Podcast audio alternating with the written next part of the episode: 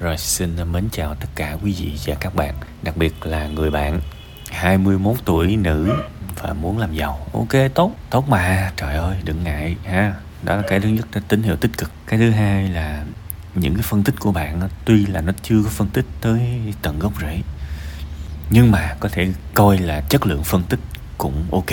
Cũng biết sống trên đời này tiền cần cho mục đích gì, đúng không? Chỉ có duy nhất một cái cuối cùng là sợ người ta tự học tiếng Hàn. Không có đó bạn ơi, khổ quá. Đương nhiên có rất nhiều người có thể tự học, nhưng mà có một người hỗ trợ, có một người biết trước và dạy mình, nó vẫn sướng hơn bạn ơi.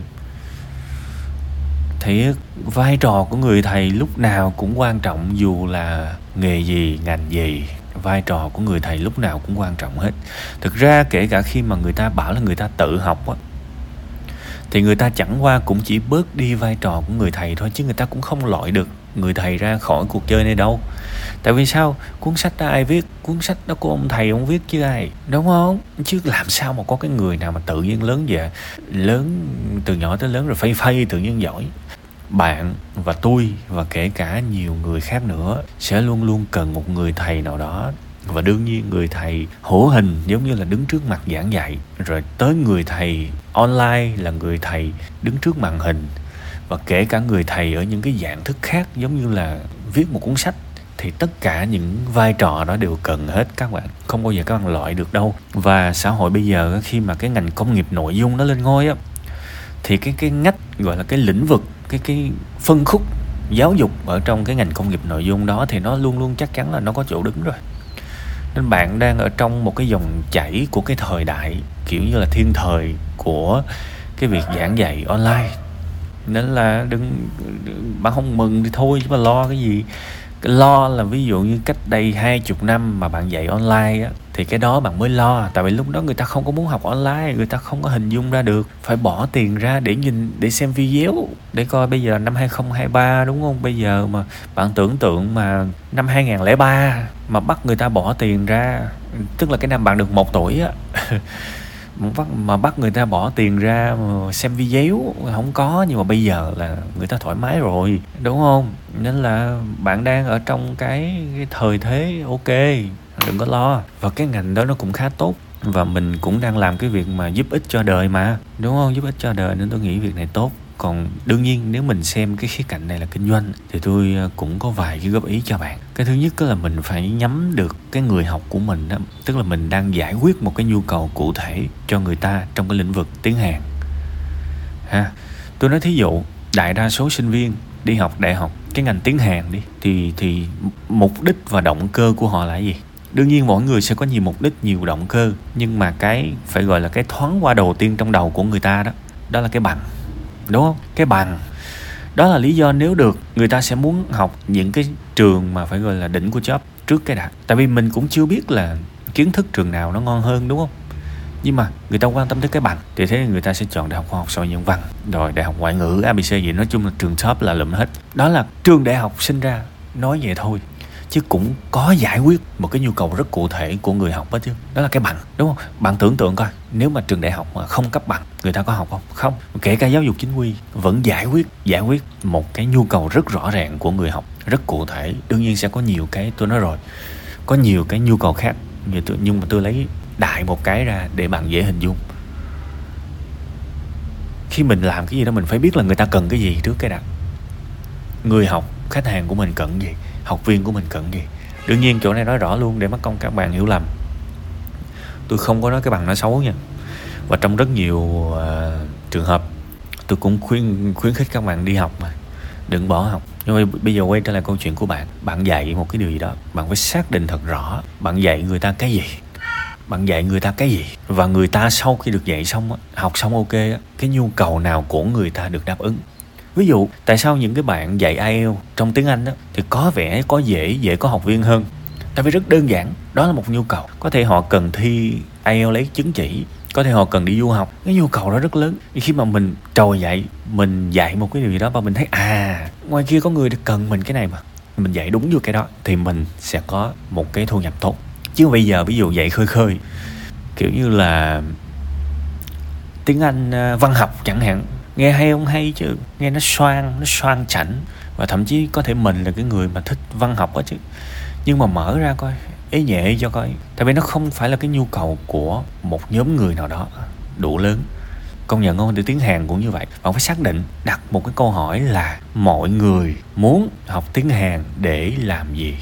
Bạn đừng có tham, tại vì thường thường có những người mà quá tốt bụng ấy, thì họ sẽ luôn muốn dạy tất cả cho người học, sẽ luôn muốn nỗ lực hết sức để biến người học trở thành một cái người có thể giao tiếp được tiếng Hàn, sử dụng tiếng Hàn hàng ngày, coi như là perfect luôn, muốn biến một người bình thường trở thành một học viên xuất sắc tiếng Hàn luôn. Đó là vấn đề của những người có tâm tốt ấy. Nhưng mà khi họ làm kinh doanh đó, họ không hiểu là đôi khi đó, người học viên của các bạn đó, chỉ muốn học một khúc nhỏ nhỏ thôi để đáp ứng một cái nhu cầu nào đó thôi, và mình làm đúng cái nhiệm vụ đó là được để có thể luyện thi.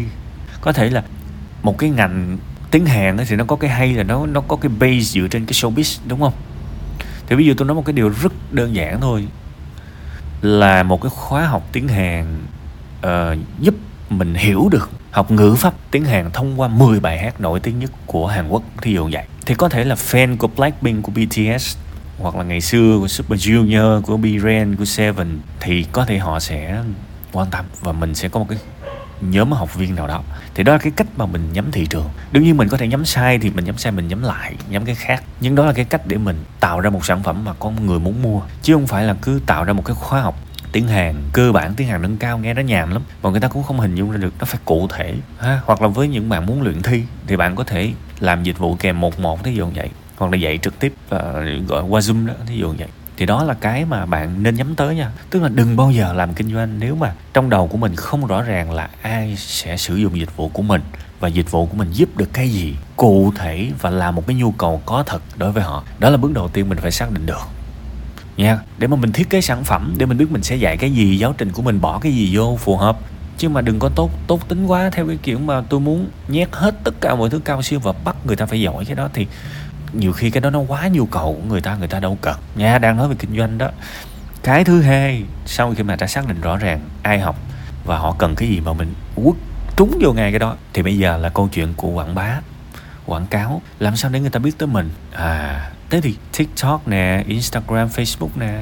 Và tôi vẫn khuyên các bạn hãy chia sẻ giá trị. Hãy chia sẻ giá trị và để người ta tự mò, người ta kiếm coi cái cô bé này có bán cái gì hay không để tôi mua, tôi ủng hộ. Với thời này rồi không có chơi cái chuyện chào hàng, để người ta tự mò, người ta kiếm và người ta muốn mua, chứ không có chơi theo cái kiểu mà lúc nào cũng nói dèm, lúc nào cũng một ngày đăng 80 cái bài quảng cáo chào hàng, người ta mệt lắm. Mà các bạn cứ thấy đi, riết là bây giờ người ta dị ứng với quảng cáo lắm, người ta không thích. Nên là điều quan trọng hãy chia sẻ giá trị. Có thể làm cái series hướng dẫn tiếng Hàn cơ bản, có thể làm cái series dịch lời tiếng Hàn hoặc là học từ vựng tiếng Hàn này nọ đồ á. Tôi thấy cái đợt mà cái bài Flower của Jisoo đó, của nhóm Blackpink đó, nó viral rất là nhiều, và đặc biệt là trên những cái nền tảng giống như TikTok thì những cái đoạn mà duet, những cái đoạn mà những cái bài hát đang trending á, thì nó kiểu như là rất là dễ có traffic, có view.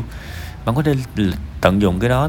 Ví dụ trên TikTok thì cái nhạc nó đang hot, nó đang trending rất là nhiều, thì đó cũng là cái lợi thế. Thì cứ bám vào đó và làm nội dung, bám vào đó làm nội dung. Mình phải hiểu là khi mình kinh doanh, mình đừng có cung cấp những thứ mà mình có, mà hãy cung cấp những gì người ta cần. Ví dụ lên TikTok thì chắc chắn là đại đa số những người trên đó là thích giải trí rồi đúng không? Rồi mình phải làm nội dung giải trí, kể cả học hành cũng phải lồng giải trí vô. Tôi thấy trên đời này chỉ có web 5 ngày là khùng nhất đi làm nội dung giáo dục thôi. Đó là lý do mà tôi chẳng bán cái gì hết, tại vì tôi không có nhu cầu kiếm tiền từ các bạn, nói thật. Còn nếu mà tôi muốn bán cái gì đó, chắc chắn là tôi phải chuyển qua làm ngành giải trí rồi, làm cái nội dung giải trí rồi.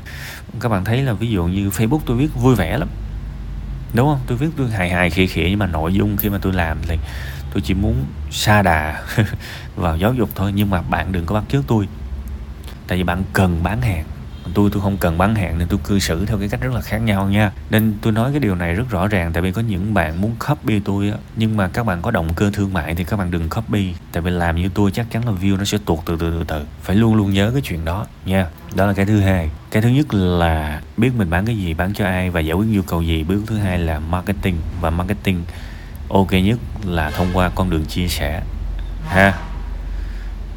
Còn cái thứ ba là gì? Là nền tảng. đúng không? Cái nền tảng mình có thể cung cấp, có thể là bạn bán cái file, có thể bạn có một website, hoặc là bạn khai thác trên Udemy, hay là ở Việt Nam thì có Unica này nọ rồi, ok, hoặc là tự khai thác qua Zoom luôn. Thì thế thì ba khâu này thôi, thì thậm chí một mình bạn có thể tự vận hành, rồi bạn có thể kiếm được cái số tiền ok. Khi mà nó tương đối phát triển thì bạn có thể thuê người, đó là cái business cũng ok rồi.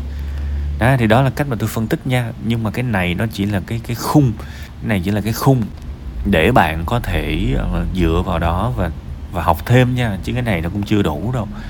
Kinh doanh nó không có dễ, và phải nhớ nha, mình là một người kinh doanh nha, mình là người kinh doanh. Khi nào mà mình dạy người ta, mình thu phí chiếu lệ thì mình mới đặt mình làm thầy. Khi mình đặt mình làm thầy thì mình thậm chí mình không cho người ta học luôn nếu mình không thích. Nhưng đây là kinh doanh, có nghĩa là mình đã nhắm mục tiêu lợi nhuận, nên bạn sẽ có một cái khó của giáo dục. Khi là mình đã làm dịch vụ giáo dục rồi thì cái người học á, vừa là học viên nhưng cũng vừa là khách hàng, nên mình phải chăm sóc họ như là một khách hàng, xem họ là một khách hàng nha. Tại vì cái này tôi cũng nói rất rõ. Ví dụ tôi không thích, ví dụ tôi dạy cái này cái nọ mà tôi đã, thứ nhất là tôi đã dạy free hoặc là lấy phí chiếu lệ, thì tôi không thích người ta ý kiến ý cọ. Tại vì tôi không có kiếm tiền từ bạn mà, đúng không? Nên quan điểm của tôi là tôi dạy, học không học thì thôi, đúng không? Tại vì tôi không cần tiền của bạn. Cái thế đó nó khác. Còn nếu trường hợp bạn xác định học phí của học viên là nguồn sống của bạn thì hãy cố gắng chăm sóc họ tốt hết mức có thể, lịch sự. Đương nhiên cũng sẽ có một cái gọi là chính sách từ chối khi mà người ta vi phạm cái này cái nọ đồ, kiểu như khiếm nhã này nọ, thì cái đó ok. Nhưng phải nhớ đặt cái tôi của mình xuống khi mình làm dịch vụ, kể cả đó là dịch vụ giáo dục ha. Đó là tất cả những gì mà tôi nói. Cố gắng lên, nó sẽ rất là khó khăn đó chứ nó không đơn giản đâu. Nhưng không sao, 21 tuổi mà, quá nhiều thời gian để có thể thành công. Hãy cố gắng lên nha. Đặc biệt là bạn yêu tiếng Hàn là nó đã là một cái yếu tố quan trọng rồi đó. Bởi vì mình yêu tiếng Hàn trước khi mình yêu tiền. Khi không có tiền mà mình vẫn yêu tiếng Hàn thì cái đó được rồi đó. Đó là ăn tiền rồi đó. Tại vì có rất nhiều người vô một cái lĩnh vực nào đó mà họ yêu tiền, nên thành ra không có tiền là họ cảm thấy ghét cái thứ mình đang làm lắm. Bạn thì không như vậy, thì cái đó cũng là một cái ngon lành rồi, nhức nách thịt. Cố gắng lên ha.